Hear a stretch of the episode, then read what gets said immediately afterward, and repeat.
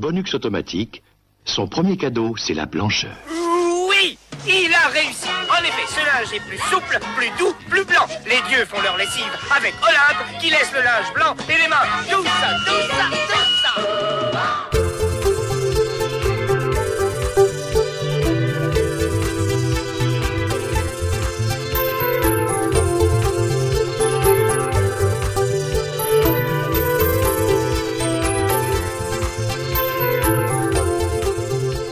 Salut à toutes et à tous et bienvenue pour ce cadeau bonus, nouvelle formule qui lave plus blanc que blanc. Je suis Yetcha, votre hôte pour ce numéro qui sera consacré à un film culte. Et je suis accompagné de Spades. Salut Spades, comment ça va? Très bien et toi? Ça va très bien. Alors, comment va se dérouler l'émission? Nous allons aujourd'hui débattre de l'importance d'un film à l'aspect plutôt léger, plutôt futile, mais qui recèle de nombreuses caractéristiques uniques. En effet, Spades et moi-même allons parler de Karate Kid, le moment de vérité. Mais avant toute chose, il ne faut pas oublier, Spades, que nous avons quelques partenaires, euh, notamment Eric Bouvel, illustrateur qui nous fournit plein de jolies images pour le site, et surtout euh, Génération 80, la page Facebook de tous les amoureux des années 80. Exactement. Et pour débuter, nous allons écouter la bande-annonce du film. Dis donc d'où tu viens comme ça? Du New Jersey. C'est ça, casse ma radio? Et alors? Alors? Arrête Tu te souviens du garçon avec qui tu t'es battu sur la plage? C'est mon ex-petite amie. Je dois suivre des cours de karaté Tu as fait du karaté La peur n'existe pas dans ce dojo. Ah, karaté. Je m'engage à enseigner karaté. Puissance. Quand est-ce que j'apprendrai à me battre? Mettre force tout ton corps dans seulement un centimètre. Que dites-vous d'un match, monsieur Laurent? Oui, sensei Sois sans pitié. Alors, après cette bande-annonce, on va présenter un petit peu de film. On a dans ce film, donc Karate Kid, le moment de la vérité, Daniel LaRusso, un jeune de 16 ans qui déménage du New Jersey vers la Californie en compagnie de sa mère, qui a trouvé un travail en Californie.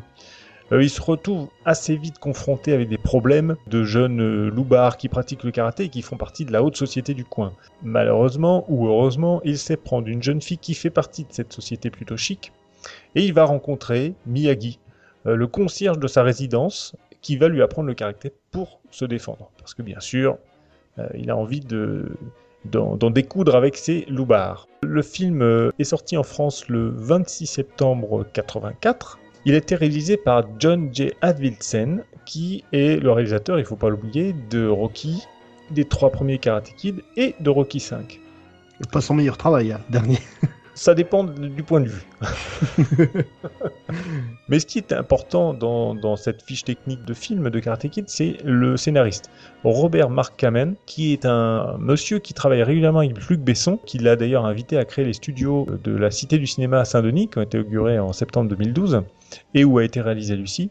Et il a travaillé donc avec lui aussi sur Léon et le cinquième élément. Donc c'est quand même quelqu'un qui a un rôle euh, prépondérant dans, le scénario de certains films. Euh, il a aussi travaillé sur euh, les Tekken, le baiser mortel dragon, l'arme fatale 3, le transporteur, etc. Donc des choses qui sont un, petit peu connues quand même. Côté musique, on a Bill Conti, qui lui alors, est vraiment un compositeur euh, multicarte, qui a touché un peu à tous les genres. Il a notamment modernisé la musique de James Bond à, la demande des, producteurs dès le début des années 80. Euh, Il a souvent créé des musiques euh, inspirées de John Williams. Il a travaillé sur Le Grand Bleu, version US, puisque la musique d'Eric Serra, il faut le savoir, a été remplacée par, euh, par la musique donc de Bill Conti. Ils sont parfois un peu bizarres, ces États-Unis, je ne comprends pas, mais bon. Et euh, les films, ces films notables qu'on connaît tous, donc c'est les Rocky, sauf le 4, euh, L'étoffe des héros, Un nouvelle victoire, FX Effet de choc, Haute sécurité, Thomas Crown, donc beaucoup de films quand même que, dont on a entendu parler et qui sont très regardables et avec des bandes son qui, qui valent le, le Bah, la, la musique de Rocky est juste euh, l'une des BO les plus cultes du monde. euh, Ah bah oui, euh, mais on est d'accord.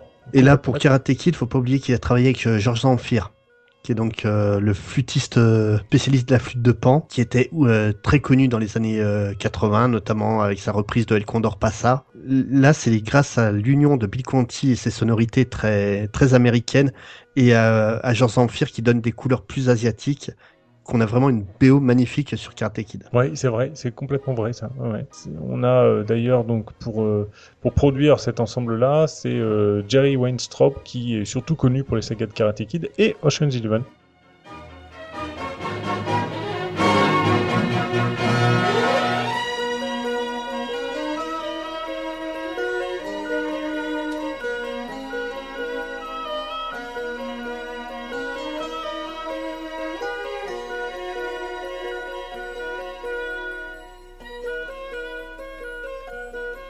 Au niveau des acteurs qui sont euh, présents dans ce film, on va en citer, les principaux euh, personnages.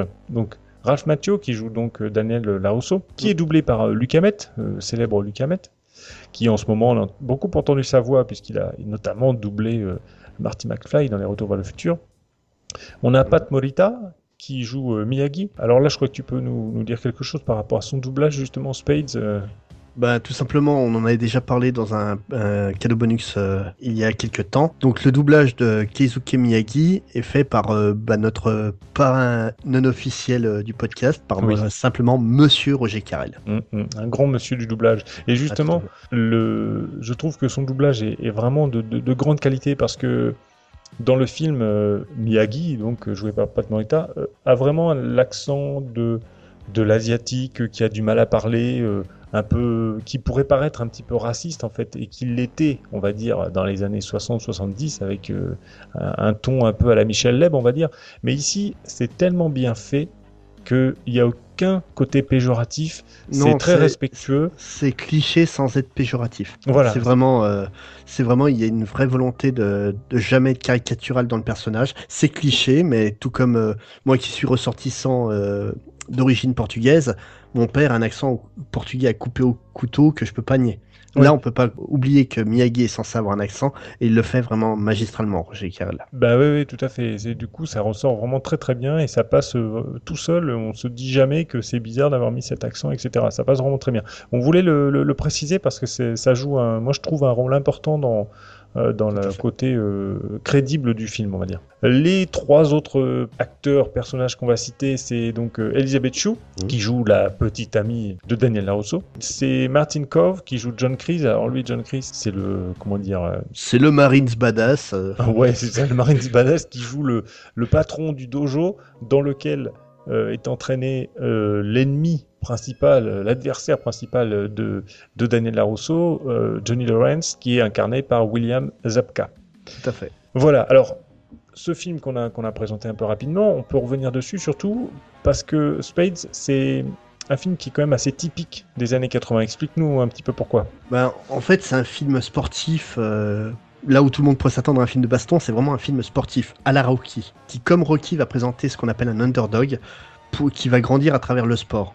Donc pour expliquer ce qu'est un underdog, en fait, c'est un terme qui vient des combats de chiens au 19e siècle, où euh, tout simplement les, les chiens qui gagnaient ce genre de, de compétition étaient appelés les top dogs. Donc ceux qui perdaient ou qui étaient voués à perdre, on les appelait les underdogs. D'accord. Et euh, le underdog, euh, le concept de underdog a pris beaucoup de, de valeur durant la Grande Dépression, où tout simplement les gens, comme ils n'avaient plus d'argent, plus grand chose, ils ont retrouvé de l'espoir en voyant des, bah, underdogs euh, réussir à gagner. C'est notamment l'histoire du, cheval Sibiscuit, dont il y a eu un film de tiré. On a aussi donc Cinderella Man, qui part aussi d'une histoire vraie d'un boxeur qui n'avait rien pour gagner et qui, durant la Grande Dépression, a enchaîné victoire sur victoire pour pouvoir sauver sa famille et qui a apporté de l'espoir à toute une frange de la population qui était euh, totalement désabusée par euh, ce qui arrivait aux États-Unis. Le underdog, c'est vraiment un concept typiquement américain, mais qui fonctionne partout dans le monde. D'accord, parce qu'on a tous. connaissais pas du tout ce, ce, terme de underdog. C'est, on, a tous envie de voir les, les, bah, les losers euh, gagner, quoi, au final. Oui, c'est vrai qu'on a tout de suite une, une, affection pour eux, en fait. On aime bien. Voilà, ils sont faillibles. Les, outsiders, quoi. Ouais. Hmm. Et euh, donc, le personnage de Daniel est clairement un underdog. C'est un personnage assez bah, emblématique des, des programmes des années 80. C'est un jeune issu de famille monoparentale ce qui commençait à se montrer de plus en plus fréquemment, que ce soit à la télé ou, ou au cinéma. Par exemple, Ricky ou la belle vie, ah bah qui vit seul avec son père. Madame est servite. On a d'un côté euh, euh, Samantha Micheli qui vit seule avec son père et on a donc euh, la Angela Bowers, la, la femme qui va les recueillir, qui Oui. vit seule avec son fils. On a dans Commando, toujours en restant sur Alissa Milano, Oui. on n'a aucun signe euh, d'existence de la mère. Arnold et Willy, des fam- une famille recomposée, Punky Brewster, une gamine qui est abandonnée dans la rue. C'est vraiment, on avait une perte de repère familial à l'époque et les médias s'en sont emparés pour en parler. On avait des jeunes qui étaient vraiment à la recherche de repères. Et là, c'est clairement ce qu'on a avec Daniel, où c'est un jeune bah, qui est pas facile à vivre. Ah bah clairement, oui, il est même plutôt colérique. euh, Voilà. il part en vrille tout, tout de suite. Enfin, c'est. euh, C'est moi, il m'a fait penser aux personnages comme ils étaient décrits dans les films de la Amblin. Donc comme par exemple les, les Goonies, il est pas Ah oui. parfait, son langage est plutôt euh, est plutôt fleuri, on va dire. C'est une grande gueule, un peu mythomane. Il est lâche, mais il reste quand même toujours attachant. Oui, justement, parce que peut-être qu'il il nous ressemble un petit peu plus finalement. Voilà. C'est pas quelqu'un d'extraordinaire, c'est quelqu'un de normal. Oui, tout à fait. Ouais. Et euh, le truc, c'est que le choix de casting était super important parce que Ralph Macchio, qui a quand même 22 ans quand il joue le rôle de donc d'un gamin de 16 ans, 22 ans? Ah oui, il fait pas 22 ans. non, on lui dit donne clairement 16 ans. Quand Ah on bah est très oui. loin de, de- des films de maintenant où pour jouer des des adolescents, on va prendre des types de 30 ans. Oui, plutôt. Hmm. Bah, pour qu'ils aient déjà des, des pectoraux et des abdominaux, quoi, en fait. Voilà, là, euh, là, clairement, euh, on a réellement un... quelqu'un qui ressemble à un adolescent, qui a un tempérament d'adolescent, et ça rend tout ça crédible. Pour moi, c'est clairement un film qui est emblématique des années 80, mais surtout, c'est un film qui a bouleversé beaucoup de choses. C'est un film assez novateur, n'est-ce pas, Yetcha Oui, c'est alors, tu as tout à fait raison parce que film novateur, pourquoi? Alors, on va se remettre un petit peu dans le contexte. On est en 84, enfin au moment de la sortie, parce que c'est 83 plutôt pour le tournage aux États-Unis. Les arts martiaux au cinéma, aux États-Unis donc, c'est Black Belt Jones, Black Samurai, American Ninja, American Warrior, et un peu plus tard, on a Kickboxer, Best of the Best. On est vraiment dans le côté euh, tournoi, euh, les gros bourrins qui partent euh, entre guillemets à la guerre. enfin, c'est tout de suite, voilà, l'art martial va servir à se friter, quoi. C'est clair, c'est pour, se- pour se battre, pour combattre. Alors qu'en Asie, on a plutôt, depuis les années 70, on a plutôt Bruce Lee, euh, on a euh, la 36e chambre de Shaolin, on a les débuts de Jackie Chan avec une approche plus comique, mais toujours assez respectueuse de l'art martial et de sa philosophie. Et il va y avoir par la suite euh, bah, les, les volets suivants de la 36e chambre de Shaolin, euh, les arts martiaux de Shaolin avec Jet Li qui va se s'imposer comme star et qui va un peu pallier la disparition euh, prématurée de Bruce Lee. Début 80, on va avoir des films euh, comme euh, Zoo, les guerriers de la montagne magique, qui amènent, qui provoquent l'avènement en fait du, du Wujiapian. Euh, le Wujiapian, c'est euh, littéralement, ça veut dire film de héros martial en fait. Mm. Et ces Wujiapian, ils- alors qu'ils sont en train de monter en flèche dans les années 80 dans les pays asiatiques, on- ils vont arriver qu'en 2000 et être reconnus qu'en 2000 avec Tigre et Dragon par le grand public en Occident, quoi. Oui, parce Euh, que faut bien le préciser par le grand public, parce que les Ah oui, amateurs oui, de, films d'arts martiaux, on était très nombreux euh, à cette époque. Et euh, déjà, des, des titres comme Le Sabreur Manchot euh, étaient ouvertement cultes ici. Ah oui, bien sûr. Moi, c'est vrai que moi, aimant ce genre de film, j'ai découvert euh, les Wujiapian euh, assez tôt et, et je, je connaissais déjà longtemps avant Tigre et Dragon, mais c'est Ouais. vrai que le grand public n'a découvert ça qu'en 2000. hein. Oui, il a mis un coup de projecteur dessus. Oui, voilà. Et c'était plutôt une bonne chose d'ailleurs, parce que c'est un, c'est un, soi-disant, un bon film d'ailleurs. Hein, soit dit en Oui, je suis passant, pas fan. Hein. Oh, moi, je trouve qu'il est, qu'il est pas mal fait. En plus, il y a mon acteur préféré dedans, euh, Choi Fat. Alors, bon. Ah oui, j'adore Choi Yun Fat. Il faut reconnaître qu'il a pas joué que dans des bons films. Non, mais moi j'aime bien. J'aime bien cet acteur. Il fait aussi bien le comique que, le, oui. le tueur. Enfin, bon. Le sujet n'est pas là, en tout cas. Voilà, il y a vraiment un regard différent sur les arts martiaux en Occident, on va dire, et euh, en Orient. Voilà, euh, pour faire un petit peu simple.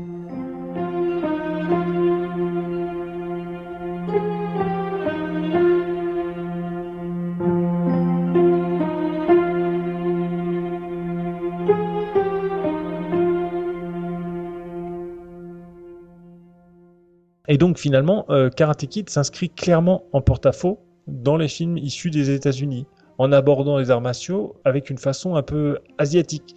Euh, il va voir un peu l'art de vivre, le, le respect de l'adversaire, euh, pas la bagarre à tout prix. Euh, c'est vraiment. euh, C'est vraiment, il traite euh, le karaté comme un art martial et pas comme un sport de combat. Voilà, C'est là la différence majeure. D'ailleurs, il- Miyagi parle bien que euh, il n'y a pas de ceinture. Euh, Lui, il, s'en fiche des ceintures. Il parle que lui, euh, bah, quand on lui demande ce qu'il est comme ceinture, il lui répond que c'est une ceinture en cuir, très bon marché. euh, voilà. Lui, les ceintures, il les connaît pas. Alors que c'est vrai qu'en Occident, on va classer les, les combattants avec leur niveau, euh, la ceinture noire, les premiers dan, le deuxième dan, etc. Il y a toujours une, une idée de compétition et de combat, quoi, qu'on n'a pas vraiment sur la vision asiatique. Et alors, pour continuer sur cette inspiration du cinéma asiatique, on voit par exemple dans la 36e chambre de Shaolin, il y a le héros qui observe les moines travailler euh, dans le monastère avec euh, des barils d'eau, euh, ils font des exercices de musculation et de renforcement. Il faut peut-être Euh, expliquer un peu ce que c'est que la 36e chambre de Shaolin exactement. Alors vas-y, je t'écoute, c'est c'est une euh, euh, trilogie de films qui date des années 70, début des années 70 normalement. Je, je le dis vraiment de mémoire hein, là. Et donc qui met en scène Gordon Liu, qui est donc une méga vedette des, des films de cette époque, qu'on a vu notamment dans Kill Bill. Et donc la 36e chambre de Shaolin, c'est tout simplement le secteur laïque de Shaolin. Donc le Shaolin est un monastère, donc Oui. dédié, euh, dédié à Bouddha, et seuls les moines étaient censés pouvoir apprendre le, le kung-fu. Et euh, donc la 36e chambre, c'est une chambre laïque où donc un quelqu'un qui n'est pas un moine euh, bouddhiste va apprendre le kung-fu auprès d'eux. Et euh, tout simplement, il le fait pour essayer de sauver les gens, mais comme ils n'ont pas le droit, donc il crée spécifiquement une sorte d'entraînement où tout va se faire par l'observation et des travaux, on va dire, euh, très communs au jour le jour. Notamment dans le retour euh, à la 36e chambre de Shaolin, où euh, Gordon Liu va passer tout son tout le film à faire une un échafaudage le long d'un mur et l'enlever puis en refaire et ainsi de suite et ça va durer pendant plusieurs années où pendant qu'il fait son échafaudage il observe les les moines Shaolin euh, s'entraîner et sans s'en rendre compte par l'observation il aura appris les techniques et il s'en rendra compte une fois qu'il sera mis à la porte de Shaolin parce qu'il saura tout sans le savoir Oui. mhm. Ouais, on retrouve ces exercices avec euh, des, des mouvements finalement entre guillemets naturels, quoi, euh, du renforcement musculaire dans les activités de- du quotidien, quoi, Oui. avec Et- l'observation du monde, de la nature, euh, et puis des autres aussi pratiquants, quoi. Oui, non, et tout à fait. Et là, dans, dans Karate Kid, c'est tout ça est mis en exergue avec la fameuse séquence du euh, cirage, ponçage euh, et compagnie, Oui. qui est vraiment une séquence emblématique du film. C'est l'un des trucs, euh, je crois, le plus marquant. Ah bah oui, oui, on a tous retenu ça. hein. Mhm. Et euh, moi, ce que je trouve remarquable, en fait, c'est le regard de, de Daniel quand il découvre qu'il a appris le karaté sans s'en rendre compte. Oui. La fameuse séquence où, il, est, euh, où justement il pète un câble et, et donc euh, s'engueule avec Maître Miyagi, et que Maître Miyagi va lui montrer par A plus B qu'il lui a appris le karaté. Ouais. Il, il y a une incompréhension et une magie dans son regard qui est absolument incroyable. Oui, c'est vrai. Ça fait quatre jours que je me casse le cul et j'ai toujours rien appris. Beaucoup appris.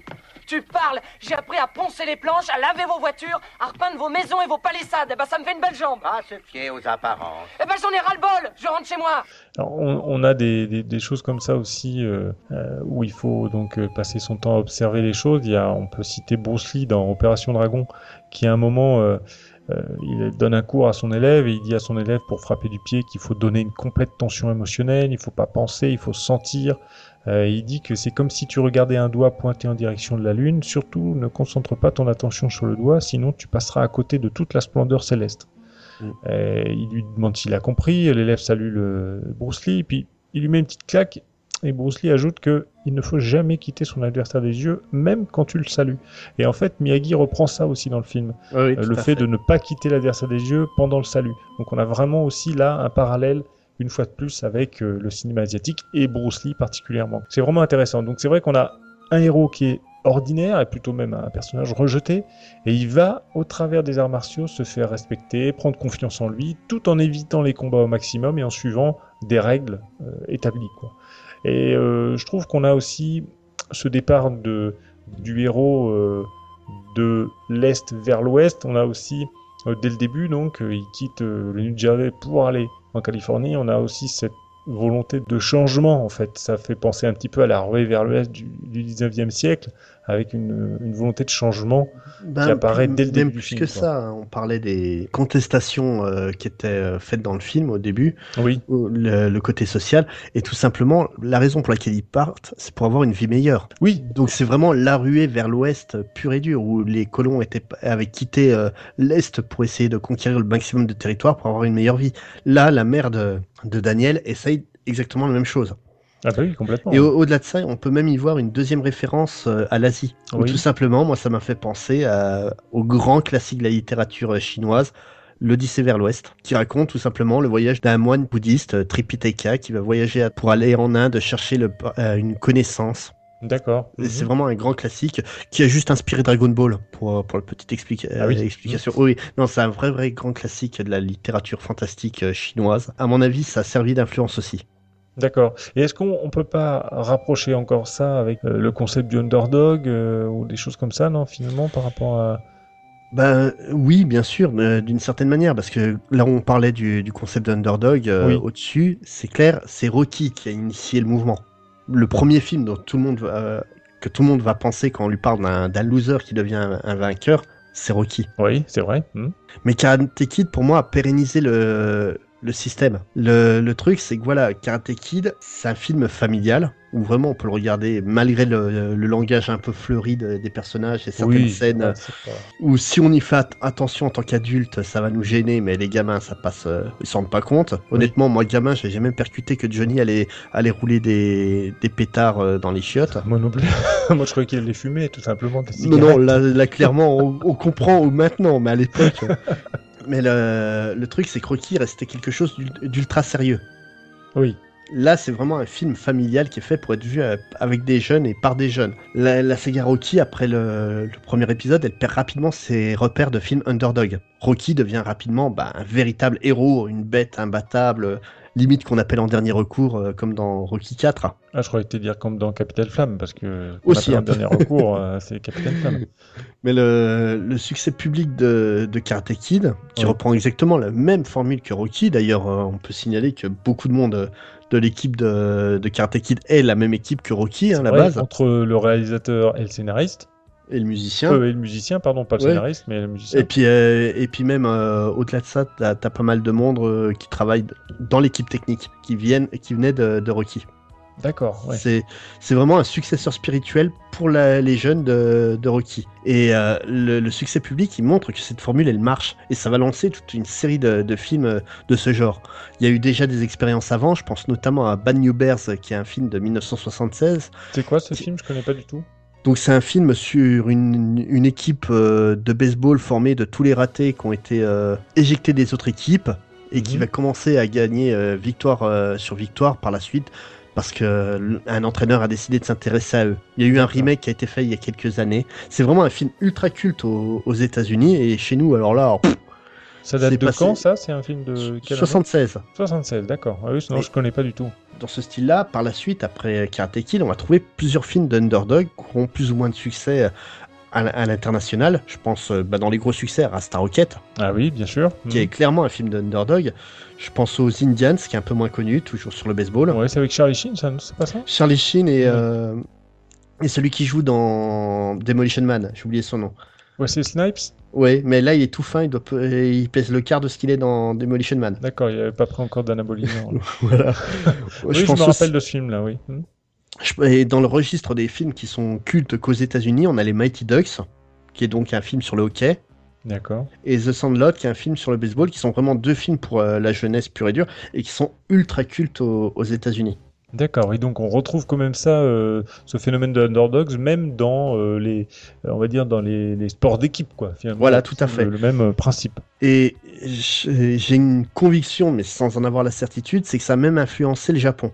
faut savoir que Karate Kid a eu énormément de succès au, au Japon, où il a été renommé Best Kid. Et euh, le, le truc, c'est qu'avant, on prend dans les œuvres jeunesse, donc surtout en manga, on avait pas mal de mangas sportifs euh, avant l'arrivée de Karate Kid. Je pense notamment bon, à Captain Tsubasa, euh, plus connu chez nous comme euh, Olivier Tom. Oui. Attacker You, donc Jeanne et Serge, ou, euh. Attack, Num- ou Attack Number One, qui était, était connu chez nous en France sous le nom des attaquantes. Alors du coup, ces, ces choses-là sont arrivées un peu plus tard, par contre, en France. non, sont c'est- avant. Sont, sont arrivés avant, euh, largement avant, euh, avant Karate Kid. En France.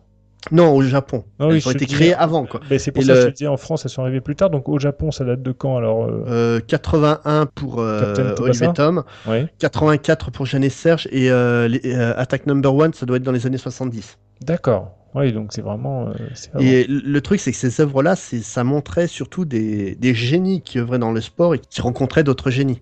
Mhm. Et après l'arrivée de, de Karate Kid, on constate de plus en plus de séries où c'est vraiment des underdogs purs et durs. Je pense à Slam Dunk, qui est donc une euh, série sur le basket, Basket. hmm. où euh, donc c'est un jeune, euh, un jeune loupard euh, qui va découvrir le basket pour plaire à une, à une demoiselle. Il a des aptitudes, mais il ne comprend rien à ce sport. Je pense à Hajime no Hippo, qui est donc une œuvre ultra culte qui a commencé dans les années 90 aussi, et qui continue encore de nos jours, qui est donc sur la boxe, un jeune boxeur qui va qui est en fait un, un jeune martyrisé, un peu comme euh, Daniel, qui va décider de se mettre dans la boxe pour essayer de comprendre ce que c'est qu'être fort, et qui va vraiment suivre un parcours incroyable. Quoi. Et il y a de plus en plus d'œuvres comme ça qui, a- qui semblent arriver après l'arrivée de Karate Kid. Je pense que ça, que la, comme je le disais plus tôt, la recette de l'underdog, ça marche euh, au niveau mondial. On retrouve, oui, c'est le, le concept du, comme, comme on dit tout à l'heure, de l'outsider qui, euh, justement parce qu'il est l'outsider, on Mhm. veut le soutenir, on veut qu'il réussisse pour euh, et monter et puis battre le, le, le comment dire le le, champion, quoi. Voilà, c'est Ouais, ça le voilà, champion en titre.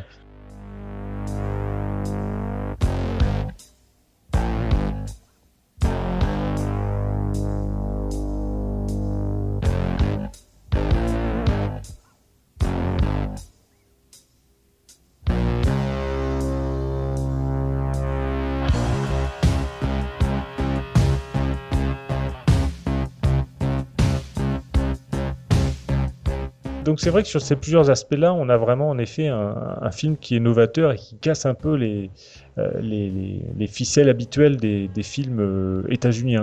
Mais alors, on a aussi un, autre aspect euh, finalement dans Karate Kid qui est plus celui d'un film, alors qu'on pourrait ne pas y penser forcément au premier abord, un film engagé. Ah, ah oui, tout à fait.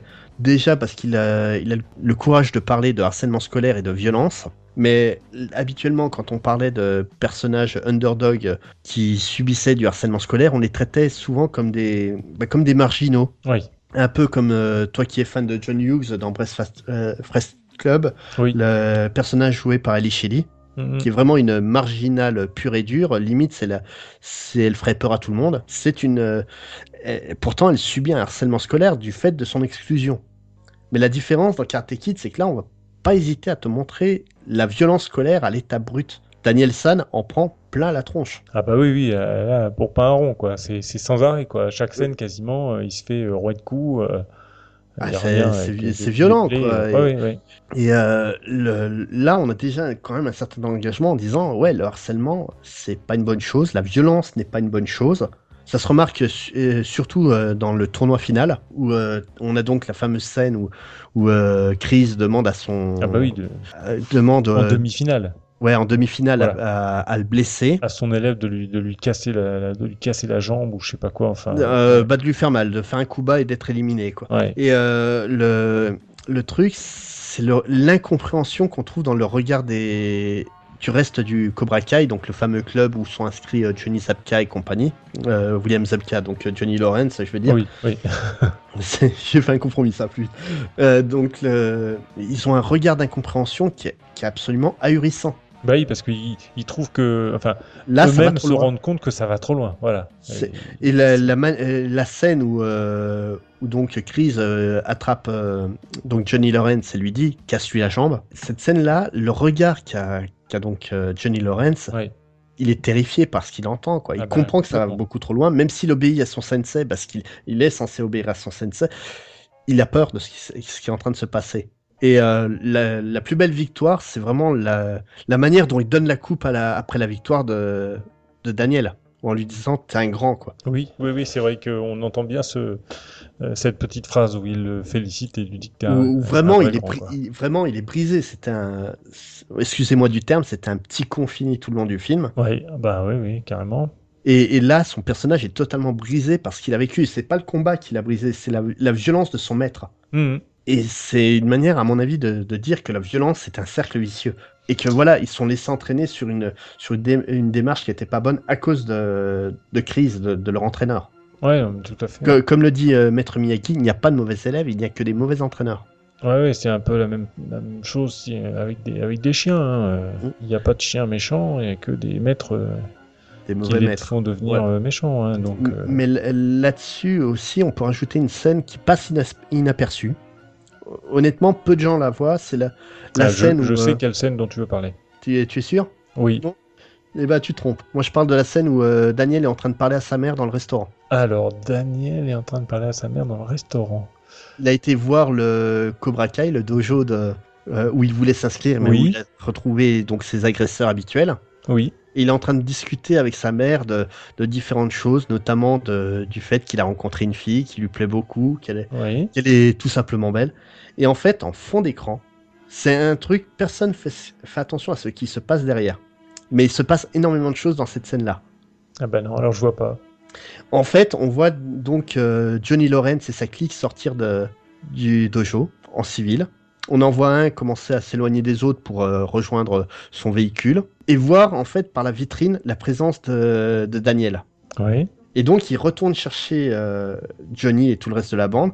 Il le voit, il décide d'y aller, mais comme il voit qu'il y a la mer, il, ne, il décide de reculer. Mais en fait, c'est que reculer pour mieux sauter, parce que la scène suivante, on voit que donc Daniel qui rentre en vélo, il se fait agresser euh, directement sur la route comme ça, il se fait pousser par le reste de, de l'équipe. Mhm. Et c'est en fait cette fameuse scène qu'on ne voit pas, elle témoigne de la préméditation. C'était volontaire ce qu'ils ont fait, c'était une agression qui était calculée. Oui, oui, ils ont. C'est- c'est pas un acte euh, impulsif, c'est vraiment ils ont ils l'ont suivi quoi, ils l'ont traqué. Et c'est vraiment pour euh, il y a plein de petits détails comme ça qui montrent le bah, tout ce que pensent Davidson et Kamen de la violence, que c'est de la pourriture. D'accord.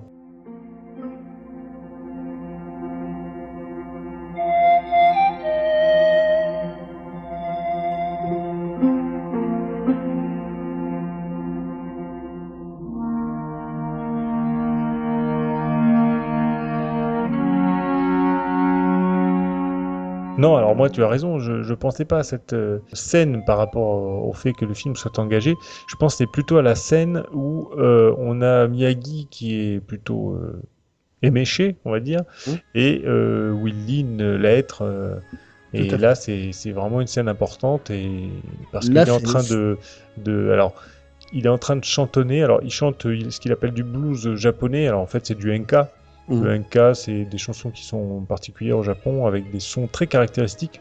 Et il Mm. chante un bout d'ailleurs de Namida no euh, Renrakusen, Rakusen, ouais. Fait- euh, Ferry Boat of Tears euh, de Mori Masako. Et donc ça veut un peu dire ce que, ce que veut dire cette, cette scène et tu peux peut-être nous en parler euh, plus, euh, plus en détail, euh, Spades. En fait, euh, ça montre que Karate Kid c'est un film qui a beaucoup plus de courage que beaucoup de films soi-disant intelligents. Parce que donc pour ceux qui ne le savent pas, je suis un gros amateur d'histoire. Et là, je vais vous faire un petit cours d'histoire. Donc, le 6 décembre 1941, vous savez tout ce qui s'est passé. Donc, l'attaque euh, du Japon sur Pearl Harbor. Suite à ça, le gouvernement américain va placer l'ensemble de la population américaine d'origine japonaise sur la catégorie 4C, c'est-à-dire ennemi d'État. Ce qui veut dire que dès que tu es d'origine japonaise, tu n'as plus le droit de voter, tu n'as plus euh, tu n'as plus aucun droit civique. L'horreur, elle continue avec le 19, cent- euh, 19 février 1942, où Theodore Roosevelt va signer ce qu'on appelle l'ordre 90-66, permettant à l'armée de transformer n'importe quel secteur de la- de l'Amérique en zone militarisée et où toute personne pourrait voir ses droits civiques retirés. Ça a été juste l'occasion de regrouper plus de 110 000 euh, Américains d'origine japonaise, not- euh, notamment les deux tiers qui étaient nés sur le territoire américain, Oui. bah, dans ce qui n'est que des camps de concentration. Ça, Oui. porte, ça peut pas porter un autre nom. Quoi. Ils ont beau appeler ça camp d'internement, dire que c'était pour les protéger de, du reste de. Oui. Je suis désolé, Les ils ont pas fait ça pour les ressortissants allemands, les ressortissants italiens. Ouais, Il y a eu sûr. que les Japonais qui ont euh, compris ça dans, dans, dans la gueule. Les conditions de vie étaient absolument désastreuses. Notamment dans le film, là on te parle donc de la, de la femme de Miyagi qui est morte en couche euh, avec, euh, avec son enfant parce qu'il n'y avait pas de médecin. Ouais. Et, et c'est une réalité. Pour expliquer, donc, euh, là où va encore plus loin le- la scène dans Karate Kid, c'est que Maître Miyagi porte un uniforme militaire Ah Oui, c'est vrai. un uniforme américain. Et tout simplement, ça, c'est une autre partie de l'histoire qui est très importante. Donc, en gros, pour expliquer, c'est.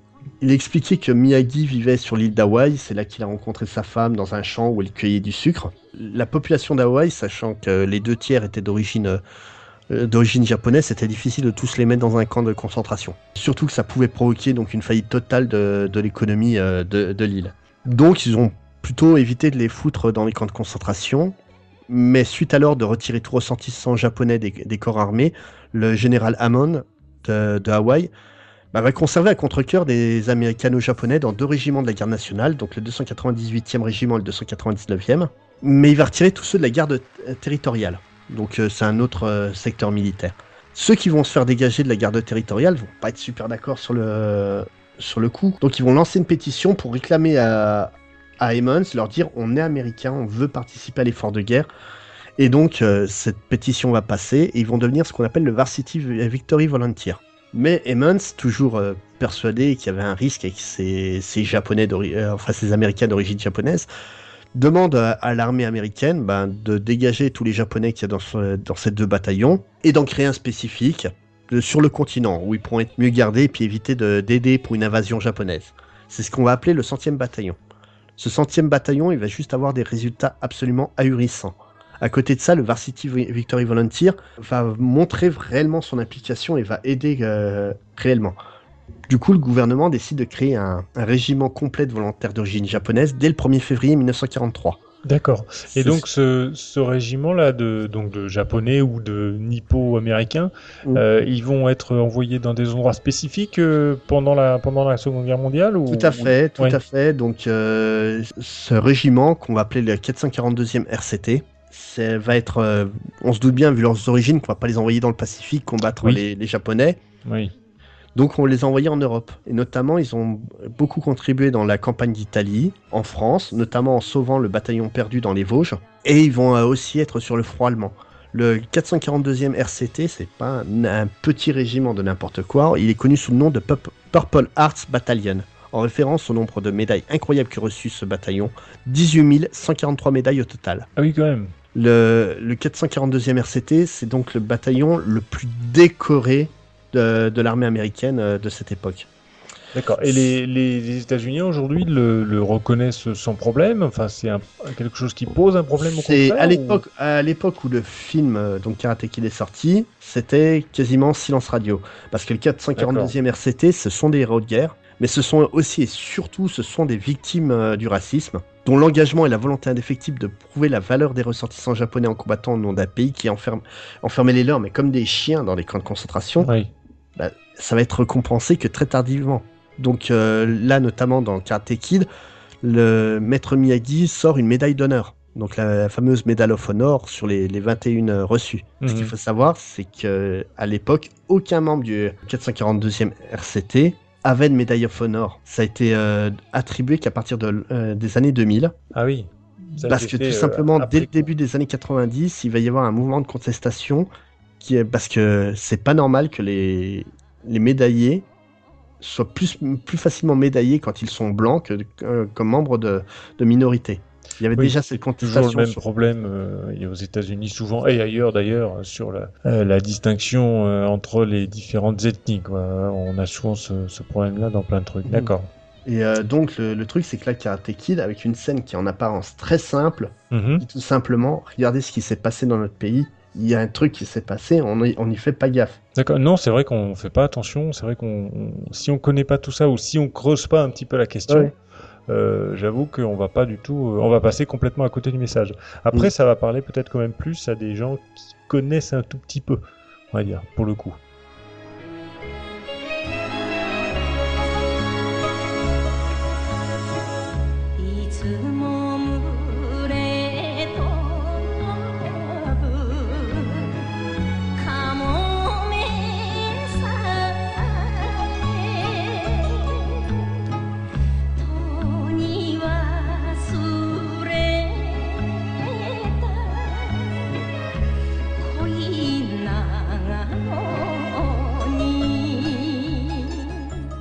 C'est vrai que sous ces aspects-là, en effet, on voit que Karate Kid est quand même un film. euh, Mais ce qui- ce qu'il faut savoir, c'est que donc cette scène-là, les producteurs voulaient qu'elle saute du film. Ah oui, ils voulaient pas la mettre parce qu'ils avaient Bah non, peur d'un bah- retour euh, négatif du coup. Ah, bah, Censure. dis- bah, disons, oui, voilà, c'est tout simplement ça. euh, c'est que tout simplement, euh, ah, on n'a pas le droit de dire du mal de l'Amérique, surtout Oui, dans oui, un film tout public. Et que Oui. donc le réalisateur du film s'est battu contre les producteurs en insistant pour que la scène elle reste. La scène est restée et c'est la raison pour laquelle Pat Morita a été nominé au- aux Oscars pour euh, le meilleur second rôle l'année de la, la sortie du film. D'accord. Il était nommé aux Oscars pour. euh, Ouais. Il n'a pas gagné, mais il été au moins nominé. Il était au moins nommé. D'accord. D'accord, d'accord. Bah écoute, euh, donc on a vu ici, c'est vrai que le finalement Karate Kid sous ses aspects, comme tu dis, film familial, un petit peu léger, etc. Bon, ça a finalement été un film, comme on a dit, novateur. Ça a été, c'était un film euh, engagé, et on voit après euh, finalement au travers de ces aspects-là et de sa réussite au box-office mondial, il a aussi également, il a aussi pardon, euh, eu une influence importante sur sur la pop culture parce qu'on retrouve quand même très souvent Karate Kid, des, une partie des dialogues, euh, les personnages, le fameux euh, coup de, Daniel San à la fin pour gagner le tournoi, etc. Donc on retrouve ça dans, dans plein plein de choses. Alors on peut citer quelques, quelques petites euh, influences comme ça. Il y a notamment la, la plus extraordinaire, moi je trouve, c'est un parti politique suédois le Folkpartiet, alors excusez-moi pour la prononciation, je ne pratique pas le suédois couramment, qui donc en juin 2010 pour des élections euh, qui proposait un système de tutorat donc pour les jeunes arrivants euh, dans le, sur le marché du travail et le slogan qui était au niveau de leurs affiches c'était alors je, je traduis euh, c'était sans Miyagi pas de Diana- Daniel San Hmm. le parti libéral qui frappe un grand coup pour les emplois d'apprentis pour les jeunes dans les premières affiches électorales. C'est euh, quand même euh, voilà et 70% des gens interrogés ont trouvé que le slogan était très bon. Ouais, Euh, mais comme ça- quoi euh, on est on est comme en, en 2010 Mmh, en, non, en- puis, en Suède. puis Donc, ça euh, montre aussi l'importance du personnage de, de Miyagi. ah. C'est honnêtement, moi quand tu me demandes deux, deux mentors euh, majeurs de la pop culture, je vais te citer forcément Obi-Wan Kenobi parce que t'es un peu obligé Oui. d'y passer, mais l'autre c'est clairement euh, Miyagi quoi. Ah non, non, c'est c'est- c'est- c'est un- c'est incroyable. hein. Je suis d'accord. L'image est vraiment claire et forte, quoi. C'est euh, Mmh. Et donc, on retrouve d'autres influences. Alors, euh, dans des publicités, euh, il y a une publicité pour une télévision en Argentine, euh, il y a une publicité pour euh, TV Direct en 2004, euh, euh, il y a aussi euh, des, des courts-métrages façon Minecraft qui ont été un petit peu euh, manière de Karate Kid. Euh, il y a eu un Karate Kid façon Punjabi aussi. On vous mettra des liens dans le billet de, euh, du cadeau bonus sur le site pour que vous puissiez aller voir tout ça et euh, notamment également des, des références dans des séries, dans les Simpsons, euh, dans les films de Tortue Ninja 2 également, dans Animaniacs, on a aussi dans Sesame Street, on a, vraiment plein plein de, séries, de films euh, et autres médias euh, qui reprennent toujours des, euh, des, choses de ce film Karate Kid qui montre l'influence vraiment importante qu'il a eu sur, toute cette, cette culture. Et alors, bon, finalement, euh, qu'est-ce que, globalement, qu'est-ce que tu penses de, de ce film? Si on avait affaire à, si tu avais à faire une, une critique euh, Spades, euh, quelle, quelle serait-elle? Ce serait, c'est quoi? Tu, tu conseilles Tout film, simplement, tout simplement, pour moi c'est un film culte des années 80. C'est un excellent film. C'est vraiment tout est maîtrisé, que ce soit la réalisation, le jeu des acteurs, le doublage français qui est plus ou moins excellent. Je sais que tu aimes pas notamment la voix de, de Ali. Oui, ah oui, c'est vrai qu'elle est, elle a un peu gnangnan, je trouve, euh, la voix. Surtout dans, ses, dans sa façon de rire. Un... Ouais, mais ça rajoute un côté mignon encore euh, plus au personnage, je trouve. Donc, euh, ce qui ne dessert pas, euh, ce qui ne dessert pas du tout Elisabeth Chou, qui est juste sublime dans ce film-là. C'est vrai qu'elle est, elle est, elle est plus jolie que dans Retour vers le futur, hein, dans ce, Mm, ce film-là. Mais c'est, c'est surtout pour moi un, bah, ce que devraient être tous les films tout public. Un film qui est à la fois divertissant et intelligent. Un film qui s'embarrasse pas spécialement de, de prendre des gants quand c'est, quand c'est la peine de parler de choses sérieuses. Je, suis complètement d'accord avec toi. hein. Pour moi, c'est pareil. hein. C'est un film mythique. hein. Et il par l'empreinte qu'il a laissé dans la culture populaire, par l'influence aussi qu'il a eu sur moi personnellement, euh, parce que finalement, j'ai j'ai découvert euh, quand j'étais quand j'étais plus jeune, j'avais à peine 10 ans, et, et je me rends compte en le revoyant, et ça fait ça à chaque fois, je me rends compte de l'influence qu'il a eu pour euh, mon amour finalement du, du Japon, en fait, euh, des traditions japonaises, euh, du- du- des bonsaïs, euh, des arts martiaux, euh, de l'histoire, de la culture, enfin de plein plein de choses. Ces suites aussi vont, vont m'apporter euh, un petit peu, surtout le 2, vont m'apporter aussi cette, euh, ce, ce goût du, du Japon que, que j'ai eu à l'époque et que j'ai encore aujourd'hui. Et c'est vrai que ça, ça a beaucoup joué dans, dans Bah, mon amour de l'Asie dire. Ce qui est surtout re- remarquable pour ça, c'est quand même l'acteur japonais Oui. n'avait jamais connu le Japon avant de faire le film. Oui, oui, et puis, bah oui, il Là, on il est- parlait des- c'est un États-Unien, on- de toute façon, c'est vrai. On parlait des, des camps de concentration euh, juste au-dessus. Il faut savoir qu'il a vécu dans ces camps-là jusqu'à l'âge de 12 ans. Oui, donc là, quand même, il a connu des aspects plutôt négatifs, on va dire. Voilà, mais même chose. comme ça, il a toujours conservé un amour pour, pour l'Amérique. Oui. Pat Morita s'est toujours fait appeler euh, Pat Morita pour sa carrière. Parce... faut savoir qu'en fait, voilà, c'était l'un des trois grands acteurs asiatiques euh, de cette période-là. On avait donc euh, George Takei qui Oui. jouait dans Star Trek. On a Mako qui jouait dans un peu tout, euh, tout ce qu'il fallait pour où, où il y avait un asiatique, c'était lui qui s'y collait les trois quarts du temps. Donc euh, on, on va citer les Conan et euh, et aussi euh, comment ça s'appelle euh, Hawaii euh, Police d'État. Ah oui. Il y a eu aussi euh, Karihiro Yuki Tagawa qui a joué euh, assez régulièrement dans pas mal de films. Euh, Mais euh, voilà, Pat Morita, il jouait notamment bah, dans Happy Days. On peut Ah oui, on peut pas ne pas le citer. ouais. Et euh, le, le truc, voilà, c'est que c'était un, pour lui, c'est un Américain pur souche. Ah bah complètement. En malgré plus, ses origines. Et là, c'est Karate Kid, c'est le seul film où il va se présenter sous son nom, euh, son prénom japonais, Noriyuki Pat Morita. D'accord.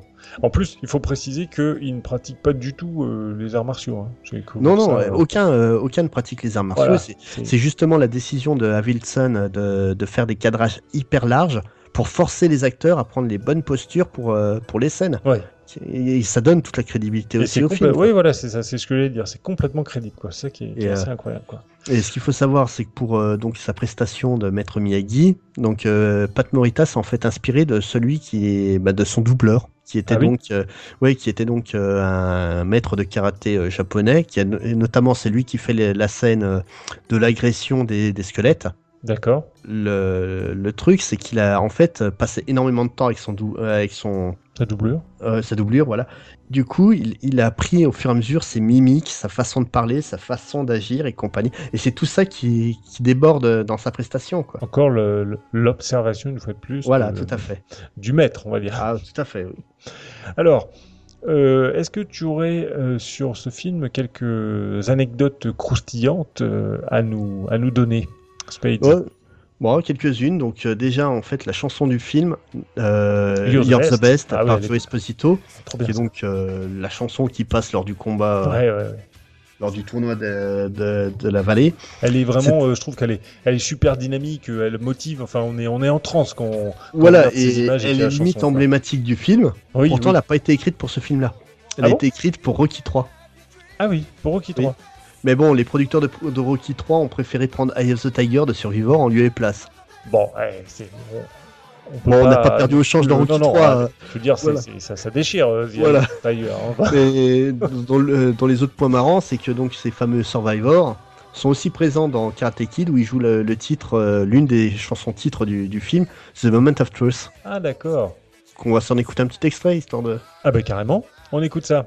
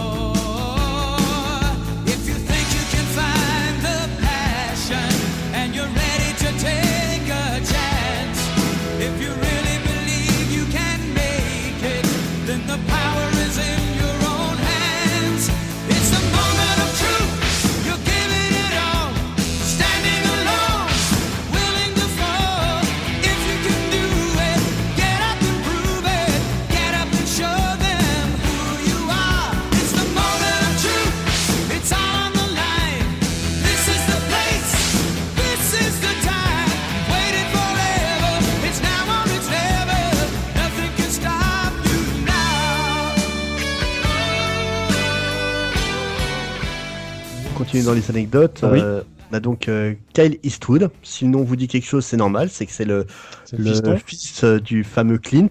Avait auditionné pour jouer le rôle de Daniel, mais donc il a été refusé. Et Eh ben, il, papa- devait vraiment pas être bon parce que pour que parce que son père avait quand même un peu le bras long.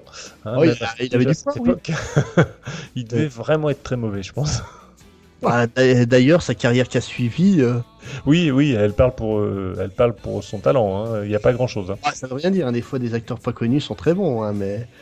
Oui. Mais, Mais bon, euh, les, les, les, les fils et filles de, de quelqu'un de connu, s'ils n'arrivent pas à percer, c'est que quand même vraiment ils sont pas bons. Parce qu'il y en a beaucoup qui, sont, qui arrivent à percer et, et pourtant ils sont mauvais.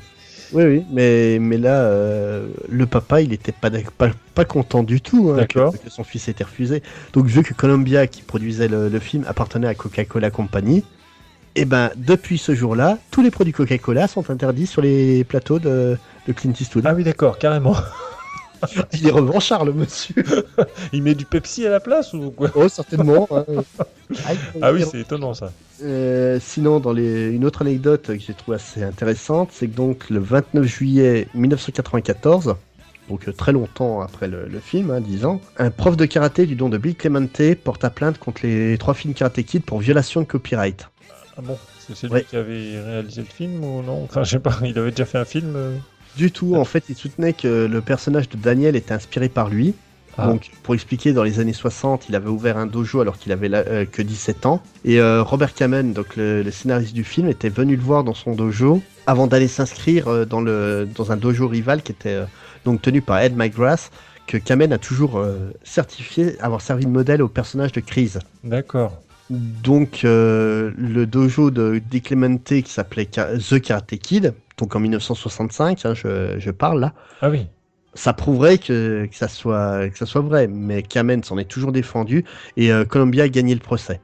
Parce, Ah parce oui, que euh, la cour a estimé qu'il n'y avait pas de violation de, de copyright, copyright, et surtout qu'il n'y avait rien de négatif vis-à-vis du personnage de ce Karate Kid pour le le, euh, le, le dojo de, de Clemente. quoi. Oui, alors euh, c'est vrai que c'est pas c'est pas forcément négatif. Peut-être au contraire, ça aurait pu lui faire de la pub, mais mais en tout cas, euh, c'est c'est quand même euh, ça fait des, des coïncidences un peu Bah, sont curieuses quand même. C'est bizarre. Surtout que voilà, ils étaient tous du même quartier, c'était dans le Bronx. euh, Ouais, donc bon, enfin bon. on- Donc on peut tabler que ça soit la vérité. hein, mais en tout cas, c'est c'est intéressant, oui, comme Ouais. comme remarque. hein, D'accord. Et donc, comme dernière anecdote que j'ai retenue, euh, en fait, euh, Ralph Macchio qui joue Daniel et euh, William Zepka qui joue Johnny sont pas partis les mains vides du tournage. La, fa- la fameuse Ford Super Deluxe 1948 jaune, Oui. qu'il a passé beaucoup de temps à Oui. illustrer, elle, elle lui a été offerte. Ah bah c'est bien, moins il l'a pas tiré illustré pour rien. Voilà. Et euh, William Zepka, lui, est reparti avec la, la veste super cool de Johnny. Ah oui, oui, je vois. Et ce qu'il faut savoir, c'est que 30 ans après, ils, ont toujours, ils les ont toujours. Ah oui, donc euh, je pense que c'est quelque chose qui, un jour, si ça se retrouve sur les marchés euh, de vente aux enchères, ça va, ça va faire mal. Euh, faut savoir que William Zabka donc a pas eu une grande carrière euh, au cinéma, mais donc là, il y a quelques temps il est revenu à la télé donc dans la série Oh I Met Your Mother D'accord. où il jouait son propre rôle de William Zabka Mhm. et euh, le truc c'est qu'il a débarqué avec sa veste rouge de l'époque. Ah, d'accord. Et, euh, et voilà, il y a même Ralph Macchio qui était venu faire un petit, un, un- petit caméo comme ça. Non, ça montre l'attachement qu'ils ont eu pour ce, pour ce rôle-là. Pour ce quoi. rôle, ouais, ouais, ouais. D'accord, tout à fait.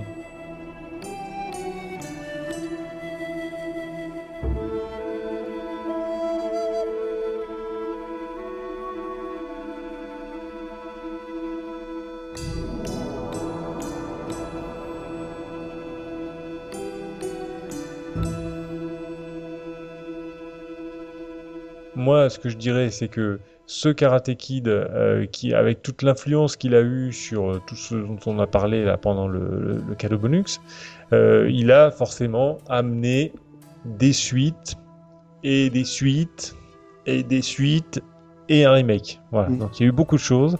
Il y a eu un Karate Kid 2, 3, un Miss Karate Kid, ou, parfois nommé Karate Kid 4, et un remake Karate- ou The Next Karate Kid. ou The Next Karate Kid en anglais, hein, exactement. Et euh, un Karate Kid en 2010 euh, qui était carrément un- une sorte de remake, oui, on peut dire une sorte de remake. Bon, alors pour en parler rapidement, euh, le Karate Kid 2. euh, donc, alors c'est vraiment ça, c'est vraiment la suite du premier, c'est-à-dire que on revoit même les quelques minutes de la fin du tournoi, et ensuite ils partent euh, au Japon pour euh, découvrir euh, euh, un petit peu plus de sur l'histoire de, de Miyagi. et puis du coup, Daniel San découvre aussi là-bas un petit peu l'amour hein, et rencontre une, une certaine Kumiko, euh, interprétée par le premier rôle d'ailleurs pour Tamlin Tomita, Mm. qui a eu une assez grosse carrière euh, par la suite, une très Ah très oui. belle euh, femme. Euh, moi, je suis tombé sous le charme hein, quand j'avais Ouais, vu ouais, ce, film à l'époque. Et donc on découvre plein de choses, on découvre euh, beaucoup de traditions japonaises, euh, le taiko, euh, on parle aussi un peu de l'enka, des fêtes de l'obon, les fêtes des, des morts, euh, la danse de l'éventail, enfin voilà. On voit la cérémonie du thé aussi, ils en parlent plusieurs fois, donc on retrouve encore beaucoup de choses liées au Japon, et ça moi ça m'a beaucoup aussi touché, beaucoup plu à l'époque dans ce Karate Kid 2. Je suis Alors plus mitigé quand même. Oui, après, c'est- globalement c'est un peu moins bon quand même, hein, mais... C'est même pas que ça soit moins, moins bon, c'est que ce côté euh, très japonais, en fait, c'est du Japon de carte postale. Ah oui, L- ah, oui. Là où Karate Kid était euh, montrait vraiment un respect et un amour pour la, la culture asiatique, oui, oui. là vraiment, euh, on retombe dans les clichés, les Il y, a travers. un peu, euh, il y a un peu de clichés, mais néanmoins, dans, c'est des clichés qui sont assez, euh, comment dire, assez originaux. C'est un peu Mm. bizarre de dire ça, mais disons que c'est pas, on va pas voir, euh, euh, comment dire, le japonais, on va pas voir des ninjas. C'est ce que oui, je veux voilà. dire. Non mais voilà. Euh, voilà, euh, voir du taiko, de l'enka, euh, de la danse de l'éventail. Bon, alors, qu'elle danse la- elle fait la danse de l'éventail pendant les fêtes de l'Aubonne. Bon, c'est plutôt une danse qui est pratiquée par les geishas. Bon, Oui, je bref. Mais, euh, Cérémonie du thé qui prend un tournant un peu bizarre. oui, voilà, la cérémonie du thé, on a l'impression que c'est presque des préliminaires euh, sexuels, quoi. Euh, Bon, alors que c'est Non, pas, carrément, ça. c'est pas du tout ça, quoi. mais bon. mais, mais je sais pas, c'est des choses. sur Non, ça, moi, ça- ça reste euh, un bon film qui m'a laissé un bon souvenir. Mais un petit truc marrant à savoir aussi, c'est que la fameuse scène d'intro de Karate Kid 2, qui prolonge ce qui s'est passé Oui. euh, de 1, c'était la vraie fin du 1 qui a été retirée au dernier moment. Ah oui, Parce que les producteurs, au cas, au cas où le film euh, marche, ils voulaient avoir Ah, oui. plus ouverte pour pouvoir faire une suite. d'accord. Donc, alors après ça, il y a eu un Karate Kid 3. Tu Mm. veux nous en parler un petit peu ou, ou ça vaut pas le coup? Franchement, je le trouve pas. Ça reste un film correct agréable à regarder. Ouais, Ouais. c'est voilà, c'est toujours la suite. hein, on, vraiment, on file, euh, ils Mais c'est repartent. euh, c'est pas un bon film, quoi. Non, c'est pas terrible. Dé- Déjà, euh, troisième film, troisième petite copine pour euh, Daniel Oui, San. alors ça, par contre, c'est scandaleux parce que Kumiko, on n'en parle plus jamais. C'est Ouais. pas normal. Le- non, franchement, euh, c'est le, le mec qui change de copine comme de chemise. Il est amoureux à chaque fois, hein, c'est pour la vie. Alors, ce qui est à noter dans ce Karate Kid 3, c'est qu'il y a Glenn Medeiros qui chante dans la boîte de nuit. Oui, oui. Bon, c'est- et on le, on le voit bien, hein, il est plusieurs secondes à l'écran, et puis on le reconnaît très bien. Ça m'a, je ne me rappelais plus, c'est quand j'ai revu le film, je me suis dit, oh là là, mais c'est Glenn Medeiros. Donc Ouais, euh, bon, tout à fait. ouais, un petit clin d'œil, bon, c'est rigolo. Alors après, un petit peu plus tard, euh, là, on est, là, Karate Kid 3, on est en 89, si je Ouais. ne me trompe pas. Et après, il y a donc euh, Karate Kid 4, Miss Karate Kid, The Next Karate Kid, plusieurs titres pour le même film en 93, avec un bon casting quand même, parce qu'il y a toujours donc Pat Morita, Hilary Swank qui joue la Miss Karate Kid et euh, Michael Ironside quand même, donc euh, des acteurs quand même assez solides, même si Hilary Swank de Ironside, hein, le type pour qui on a inventé l'expression badass. Ah Ouais, mais il est, enfin voilà, il est, bah, il est égal à lui-même, Michael Aronson dans ce film. Moi, je trouve que le film, en fait, euh, ce, ce Miss Karate Kid, il reprend un petit peu les codes du premier. Ils ont essayé de reprendre vraiment la, la même recette avec une fille. Bon, ça fonctionne un petit peu moins bien, c'est un petit peu plus Ça fait, très, lourdingue. ça fait très téléfilm. Oui, voilà. Même au niveau de la, de la photographie, en fait, on sent le côté euh, moins gros budget. euh, bon, mais ça se regarde quand même euh, agréablement. C'est pas Je non dis ça parce euh, qu'il y a Hilary Swank. ah oui, oui, bah ça c'est sûr, je dis ça parce qu'il y a Hilary Swank, hein, on, on la regarde sur tous les plans avec grand grand plaisir, ça c'est sûr. Et plus tard, en 2010, venu un petit peu de nulle part, Karate Kid en Chine, avec le fils de Will Smith et Jackie Chan. Donc voilà, c'est alors. Moi j'ai trouvé ça sympa aussi parce que je trouve que c'est un remake euh, du premier, euh, mais euh, avec donc ça devrait plutôt s'appeler Kung Fu Kid parce que ça se Oui, passe en. Chine. Mais, mais la transposition en Chine, je trouve, est, est assez bien faite et bien trouvée. Et elle reflète assez bien la, la vie là-bas, je trouve, en Chine. Pourrais Mhm. avoir des, des amis chinois et pour être allé, avoir eu l'occasion d'aller en Chine. Je trouve qu'on retrouve vraiment euh, pas mal de choses qu'on peut voir en Chine. euh, dans- au quotidien, donc euh, je trouve que c'était pas mal. Non, c'est un, film qui est bourré de bonnes idées. C'est agréable, oui, oui, c'est agréable La, prestation de Jackie Chan est excellente. Oui, oui, ben Jackie Chan. surtout que c'est pas un acteur où on a l'habitude de le voir dans un rôle aussi sérieux. Oui, c'est vrai. C'est très rare qu'on le voit comme ça, et comme à chaque fois, il est, il est épatant quand il fait ça. Absolument.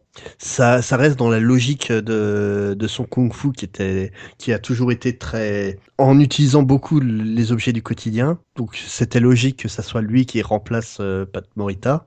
Oui. Après la prestation de Jaden Smith, je suis mitigé, il est pas très bon.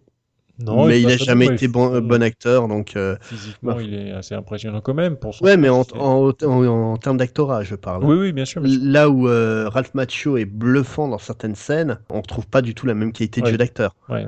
Et Il est euh, plus jeune aussi là. euh, il- Oui, mais c'est pas une excuse. C'est, il a été pistonné par papa, qui Oui, alors, non, mais je suis d'accord. Je suis C'est- d'accord, mais bon, il y a quand même une dizaine d'années d'écart. Non, c'est pas, pas pour le défendre absolument, mais je veux dire. Non, non, je, je suis d'accord, mais des, des acteurs mineurs qui étaient excellents, il y en Oui. avait plein. Oui, Le- oui. Il a eu le rôle juste parce que papa était Ah producteur. ben, mais bien sûr, on est bien d'accord. Voilà, le film est pas honteux, vraiment. Ouais.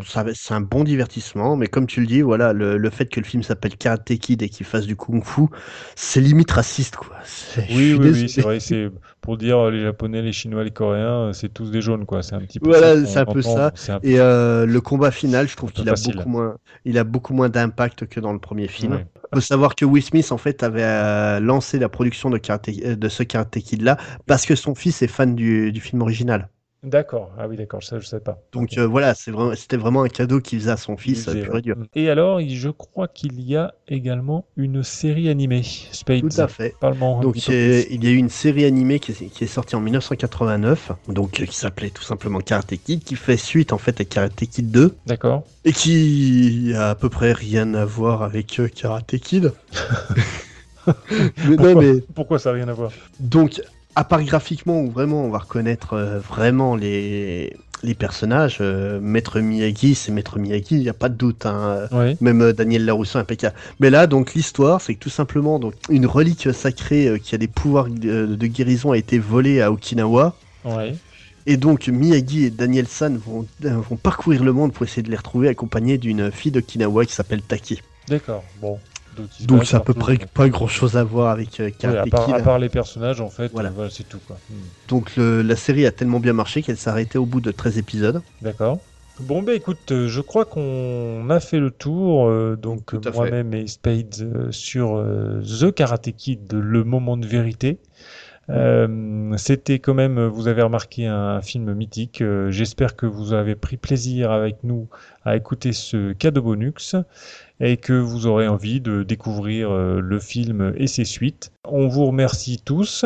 On vous retrouve sur un prochain numéro euh, régulier, soit sur un cadeau bonus, et on vous dit à très bientôt et on se quitte sur une chanson de Joe Esposito, You're the best. Salut Space, Allez, à très bientôt. Ciao. Ciao. Salut, salut.